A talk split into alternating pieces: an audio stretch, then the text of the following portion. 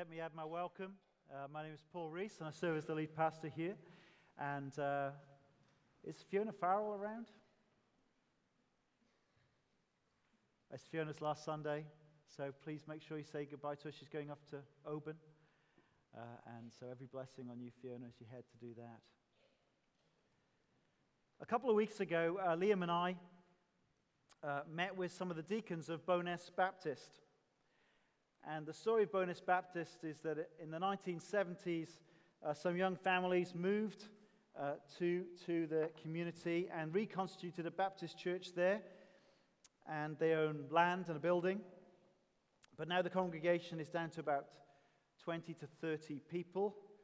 Two young families have recently joined, but the rest have been retired for many years. They've got resources to pay for a pastor, but no candidates. Uh, they're part of the Baptist Union of Scotland, which is about 150 churches, but there are currently no Baptist pastors looking for pastorates. Will a Baptist gospel witness remain in Bowness in five years' time? Now, that situation is true in other towns and communities around Scotland and the north of England. Uh, brethren, Baptists, some independent evangelical churches are aging and shrinking and closing around Scotland. Will there be gospel preaching congregations in the towns of our nation? If you go to the cities, you're going to find gospel preaching churches. What about the towns and smaller communities? How will communities like Bowness be reached with the gospel of Jesus Christ? Well, what does God have to say to us? I want to suggest to you, He wants to tell us things from 2 Timothy. So please open that. Uh, 2 Timothy. And you'll find that on page 1195 in the church Bibles, page 1195. 2 Timothy chapter 2. This is the last recorded letter from the Apostle Paul, uh, written around AD 65, AD 67, to a younger Christian leader called Timothy who he had trained up, he deployed to the region of Ephesus. And Paul was, at that time of writing, in prison for preaching the gospel. It looked like his time on earth was coming to an end. His apostolic ministry would soon be gone. This is a pivotal moment for the cause of Christ. And at the same time, key Christian leaders had deserted. They were ashamed of Paul's sufferings and Paul's gospel, and they pushed off. If you look back at chapter 1, verse 15, you know that everyone in the province of Asia has deserted me, including Phygelus and Hermogenes. So let's read from chapter 2 then to hear what Paul's plan was for the gospel to continue to thrive and spread in a time of suffering and desertion. So look at chapter 2, verse 1. You then, my son, be strong in the grace that is in Christ Jesus. And the things you've heard me say in the presence of many witnesses, entrust to reliable people who will also be qualified to teach others. Join with me in suffering like a good soldier of Christ Jesus. No one serving as a soldier gets entangled in civilian affairs, but rather tries to please his commanding officer. Similarly, anyone who competes as an athlete does not receive the victor's crown except by competing according to the rules. The hardworking farmer should be the first to receive a share of the crops. Reflect on what I am saying for the Lord will give you insight into all of this. Remember Jesus Christ, raised from the dead, descended from David. This is my gospel, for which I am suffering, even to the point of being chained like a criminal. But God's word is not chained.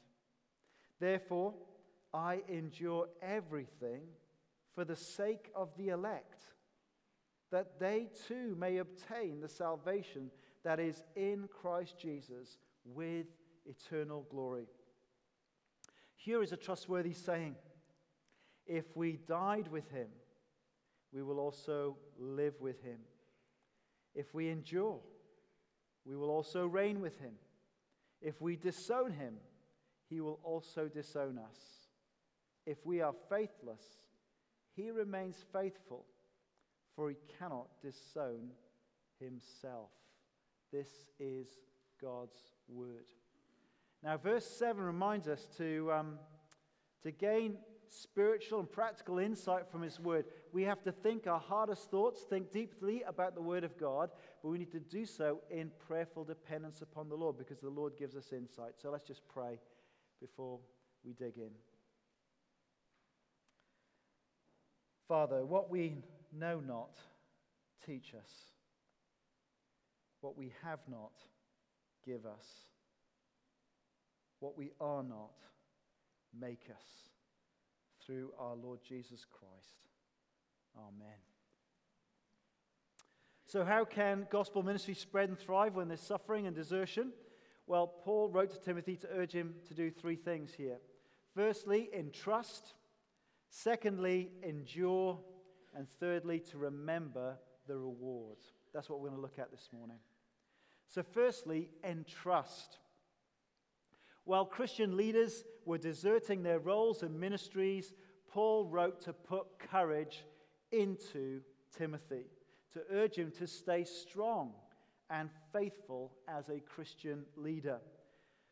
2 verse 1 You, yes, I'm talking to you, Timothy. This is a very personal letter. My son, the reminder of the deep affection that Paul had for Timothy, who he had trained up as a gospel worker.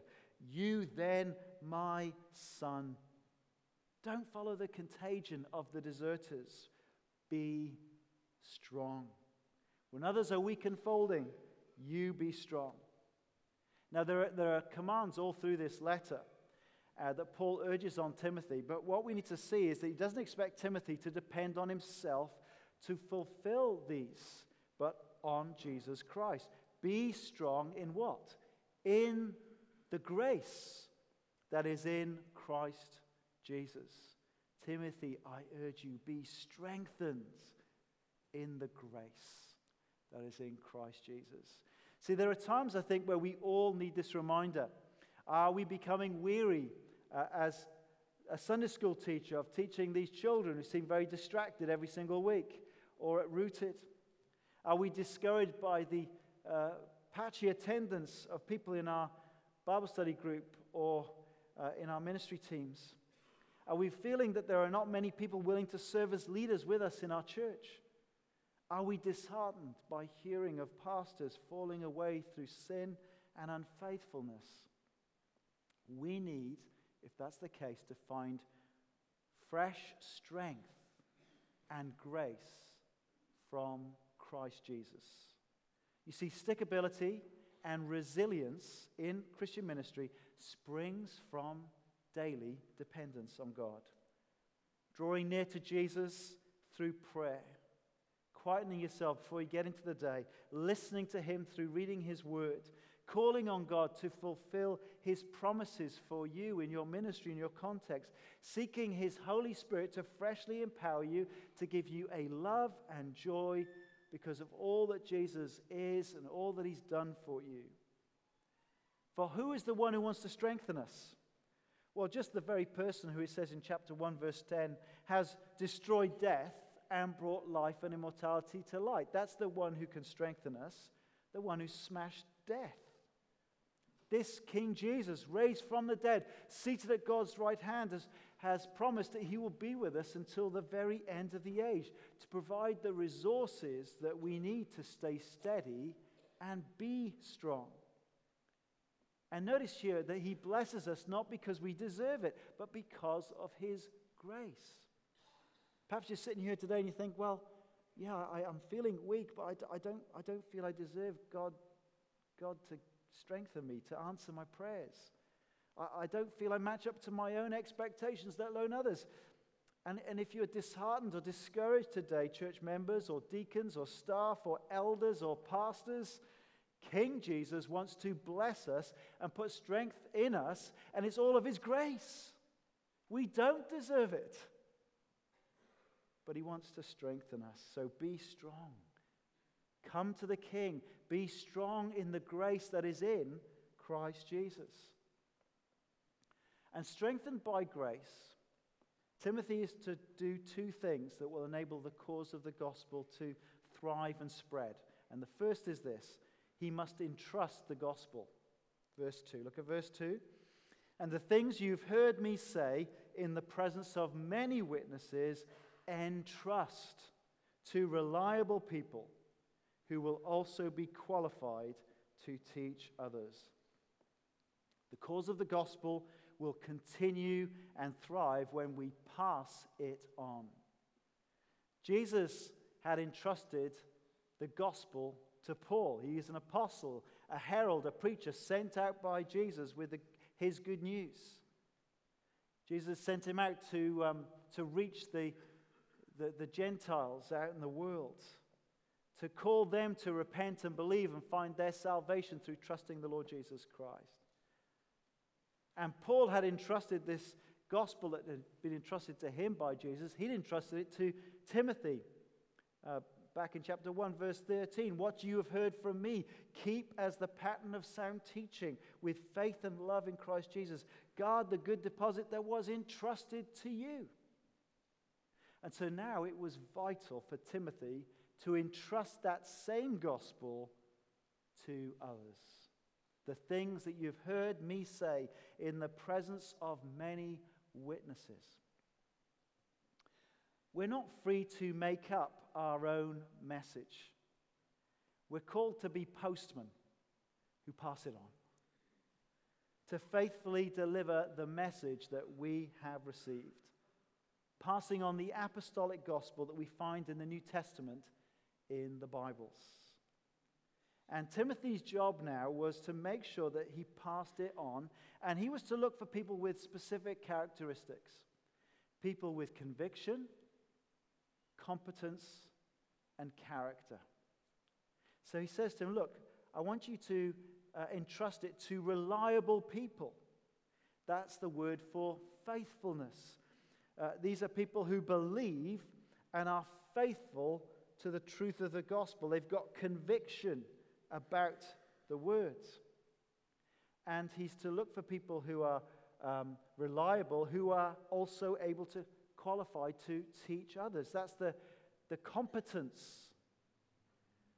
You're looking for people who have clarity of mind and speech, who themselves can pass on the gospel to others. And Paul's vision for the salvation of people he had never met was extraordinary because there's many generations in view here, aren't there? There's at least three Paul to Timothy, Timothy to faithful people, and those faithful people will pass it on to others. And so his vision was actually not even just simply to spread geographically, his vision was to actually uh, spread it forward into time to make sure that even children, perhaps not yet born, would hear the gospel from the reliable people who are able to pass it on.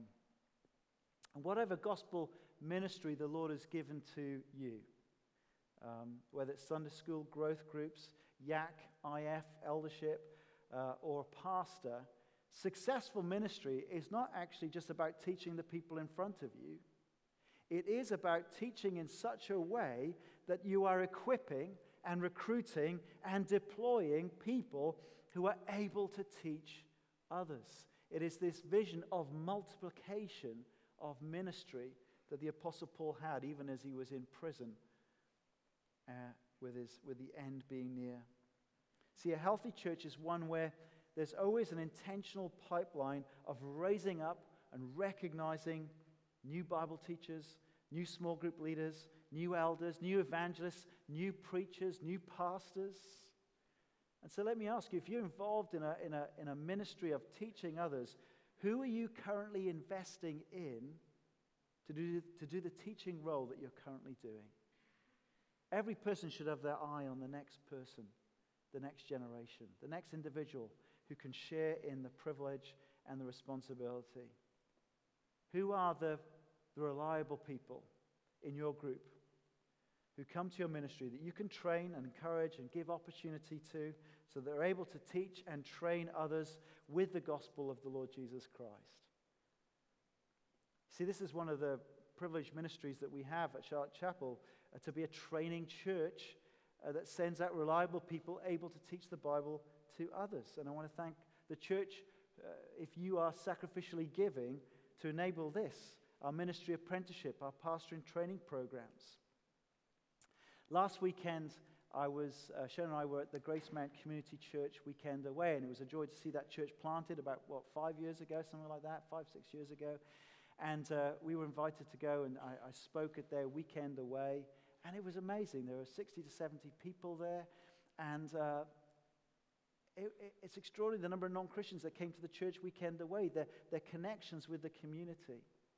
And it was wonderful to meet people who had got saved because we trained up and equipped somebody who's gone out and taught others and is leading a church that's reaching out with the gospel of the Lord Jesus Christ. That's thrilling, isn't it? It thrills me anyway. Your faces don't thrill. I'm thrilled. Be thrilled with me. You know, there are people in Hawick who've become Christians because we trained up Martin Smith and deployed him and sent him to Hawick, and others went with him and uh, have strengthened the work. And, um, and people are getting saved in Hawick because we've sent out trained people.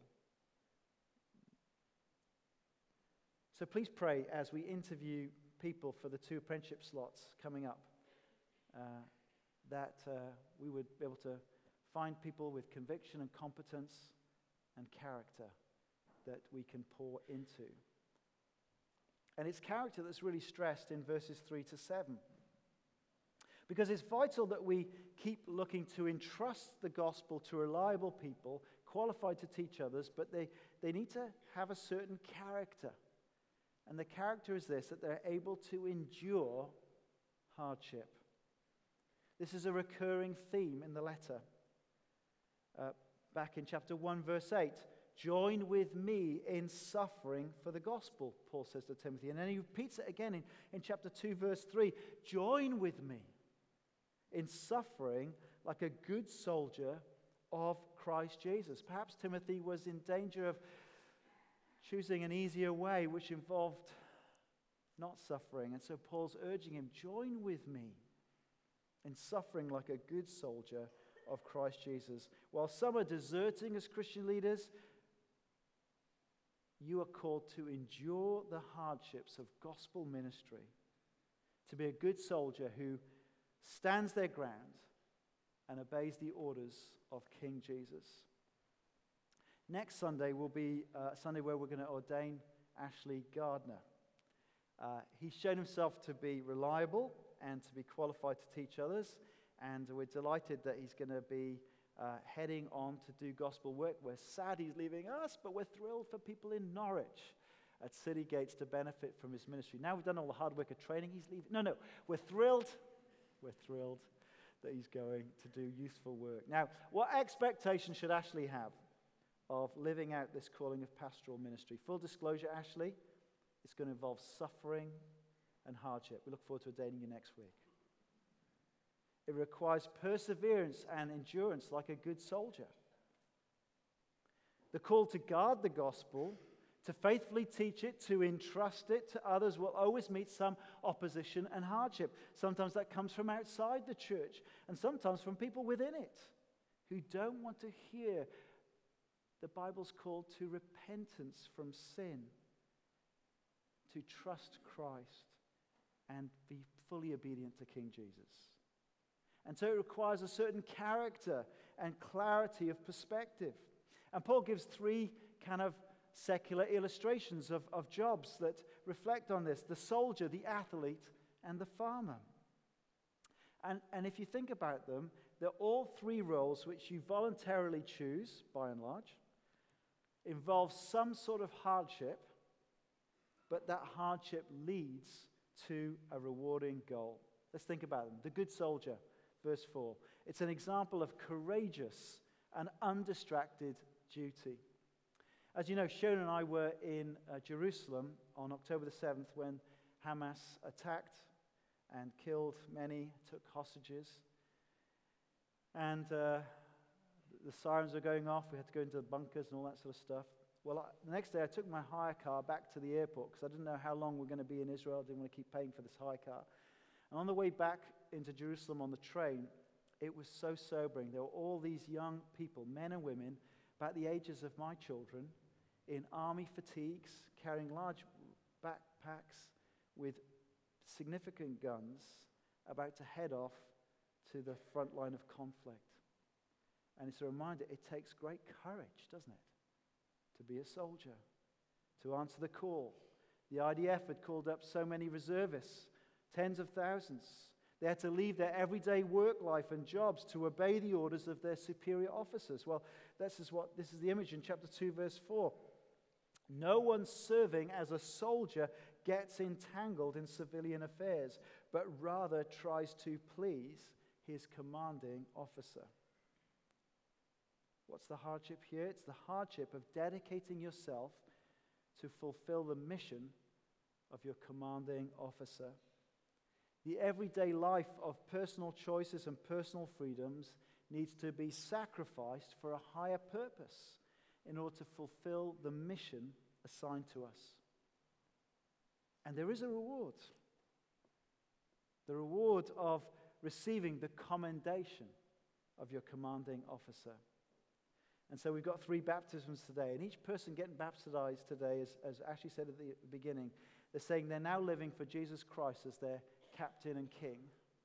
Under the water, dying to self, coming out of the water, raised to life with Jesus in his resurrection, living to please the Lord Jesus who died for them and who rose for them.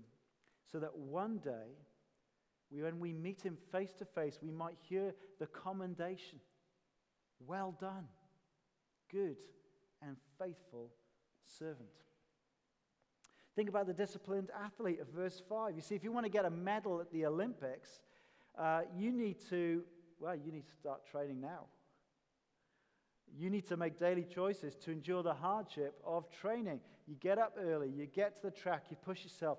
You can't spend your time lazing around on the sofa, eating lots of crisps, watching TV endlessly. You're not going to get to the Olympics that way. Verse 5.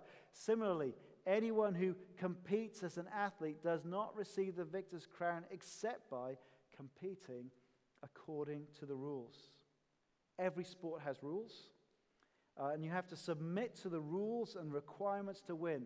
You know, athletes today have to submit to regular drugs testing to prove they're not cheating by taking performance enhancing drugs. You have to be disciplined, you have to be focused just to reach the level required to compete in the Olympics. And then you will have the potential reward of a medal. Thirdly, the hardworking farmer. Uh, I don't know whether you watch uh, Clarkson's Farm uh, on Amazon Prime. I think a new series is coming. I, I, I can't wait for the next one. I really love it. And what, what, you, what you see is how hard it is to actually make a profit as a farmer. And you're working every single day. Largely, you're working most days. I'm not sure Jeremy is, but certainly uh, Caleb is. Uh, Charlie seems quite busy, and the incomprehensible Gerald. But it is hard to uh, make food for the market. Whatever the weather, whatever the temperature, you need to get out of bed and take care of your animals. Make sure the jobs are done so the crops will grow. And if you do the work, you will get rewarded. There's a, at the end of each season, Jeremy sits there, the harvest, rejoicing at the, at the goods gathered in. Verse 6 The hard working farmer should be the first to receive a share of the crops. Reflect on what I'm saying, for the Lord will give you insight into all this. Three roles that you voluntarily choose involve some sort of hardship, but that hardship leads to a rewarding goal. And the work of gospel ministry, of preaching and teaching and entrusting and training, is a work that requires character, courageous discipline, and hard work. But there's a wonderful reward if we don't become cowardly deserters, cheating athletes, or lazy farmers. And so, Timothy, strengthened by the grace that is in Christ Jesus. Entrust the gospel to others and join with me in suffering now for the wonderful rewards ahead. And the third thing we need to see this morning is how Paul underlines this reward. Remember the reward for those who endure. So he's got three secular jobs, and then he turns to three spiritual examples. Remember Jesus Christ, verse 8. Remember Paul the Apostle, verses 9 and 10. And remember the trustworthy saying. And in all three, there's a clear gospel pattern, shape. Those who endure suffering now receive eternal glory. So remember Jesus Christ. Verse 8 raised from the dead, descended from David. Raised from the dead. What a day of glory that was. Jesus, the promised king, descended from David, who will rule over God's everlasting kingdom in glory. But to receive the joy of the kingdom, Jesus first experienced suffering and hardship. The cross, the crown of thorns, preceded the crown. Remember Paul, the apostle, verses 9 and 10. This was the gospel that Paul preached, and his ministry was cross shaped, just like Jesus, his Savior and Lord. So there he is, verse 9. He's suffering for preaching the gospel. He's in prison, in chains, those heavy chains, shamefully treated like a criminal.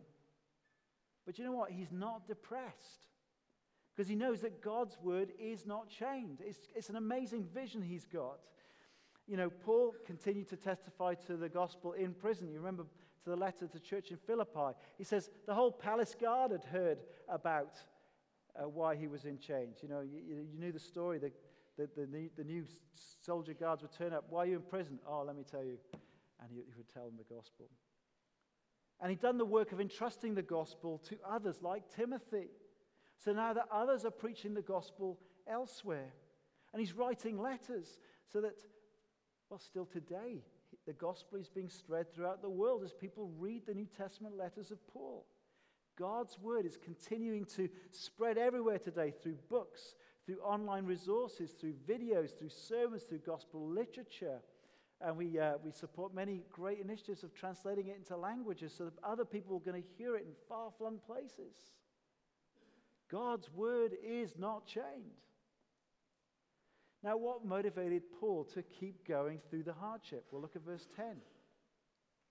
Therefore, I endure everything for the sake of the elect, that they too may obtain the salvation that is in Christ Jesus with eternal glory. Paul endured the hardship because his eyes were on the reward of eternal glory for all those God would save through his gospel ministry. Paul had no doubt God's chosen people, the elect, would be saved through people like him preaching the gospel to them. And here we see that the biblical doctrine of election motivated his mission. God had chosen to save specific people, and He's chosen to save them through hearing the gospel, through people. And the question is are we going to be like soldiers, athletes, and farmers willing to endure hardship now in order to share the gospel with them so that they will stand with us in glory? What a day that will be. Looking around and saying, oh, yeah. I played a part in them standing here praising Jesus. My friends, that is going to be such a thrill for all eternity. Paul, writing to the church in Philippi, again, he, he says, uh, speaks to these people who had been saved through his ministry, and he says to them, You are my joy and my crown. The reward that Paul's looking forward to is seeing all these other people standing with him in eternal glory.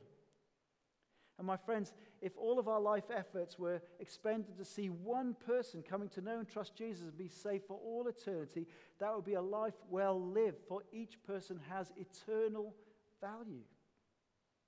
So remember the reward. Remember Jesus, remember Paul. Thirdly, remember the trustworthy saying in verses 11 to 13.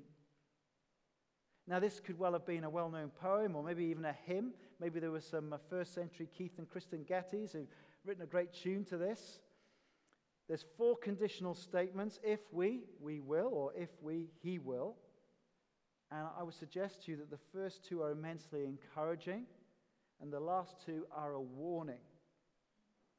See, the pattern that we have seen in the ministry of Jesus and Paul is the same pattern for our Christian discipleship suffering now with glory to come.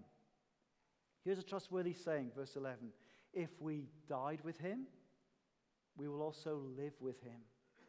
If we endure, we will also reign with him. You see, if we're willing to die to self, which is what is being pictured in the baptism here, if we're willing to die to the, the desperate desire to cling on to our own safety and self preservation, then we will share life with Jesus in glory. If we endure hardships for the sake of Jesus and his gospel, we will reign with Jesus in the new creation. What's it going to be like? Well, it's, it's hard to picture what eternal glory will be like, but it's going to be like being invited to Buckingham Palace and meeting the king and, uh, and receiving the reward the joy of that day, it's going to be like crossing the line, finishing the race, the crowds cheering, and, and someone coming and putting a medal. Done. It's going to be like gathering the harvest. The barns are full. The day of feasting has, has begun, which never ends, and you don't need any antacids to enjoy it. What a day it will be. That's what Jesus taught those disciples who would follow him. Mark chapter 8 says this Whoever wants to be my disciple must deny themselves, take up their cross, and follow me. For whoever wants to save their life will lose it. But whoever loses their life for me and for the gospel will save it.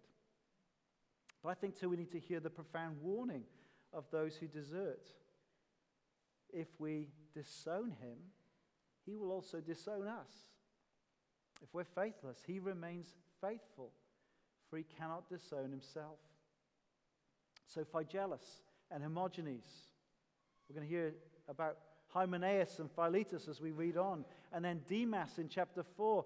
Well, if these leaders remained in that state of disowning Jesus, and then on that final day, Jesus will disown them. Away from me, I, I never knew you.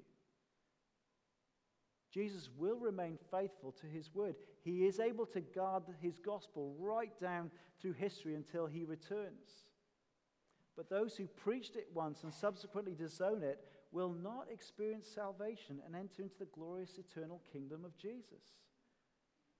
Jesus made that clear again in Mark 8, didn't he? If anyone is ashamed of me and my words in this adulterous and sinful generation, the Son of Man will be ashamed of them when he comes in his Father's glory with the holy angels.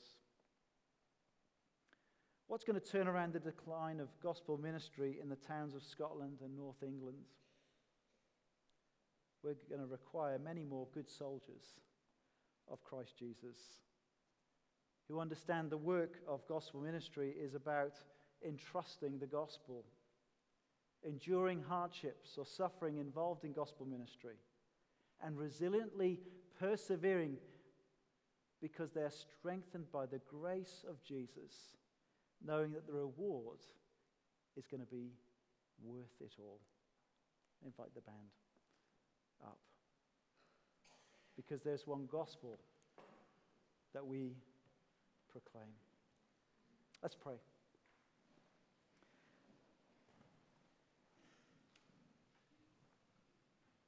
Father, we thank you for the encouragements of this section, and we, we're sobered by the warnings. We want to thank you that there is grace for us in King Jesus. And we pray that we may be good soldiers of Jesus Christ in this generation. That you'd be pleased to continue using us. That you'd fill us with your spirit. That we may be bright witnesses. Would you continue to raise up within our churches um, those who will preach the gospel, share the gospel, lead Bible study groups, be elders and leaders, teach Sunday school, invest in the next generation. Oh Lord, we look to you that you would continue this gospel work in our generation. In Christ's name, amen. Let's stand and sing.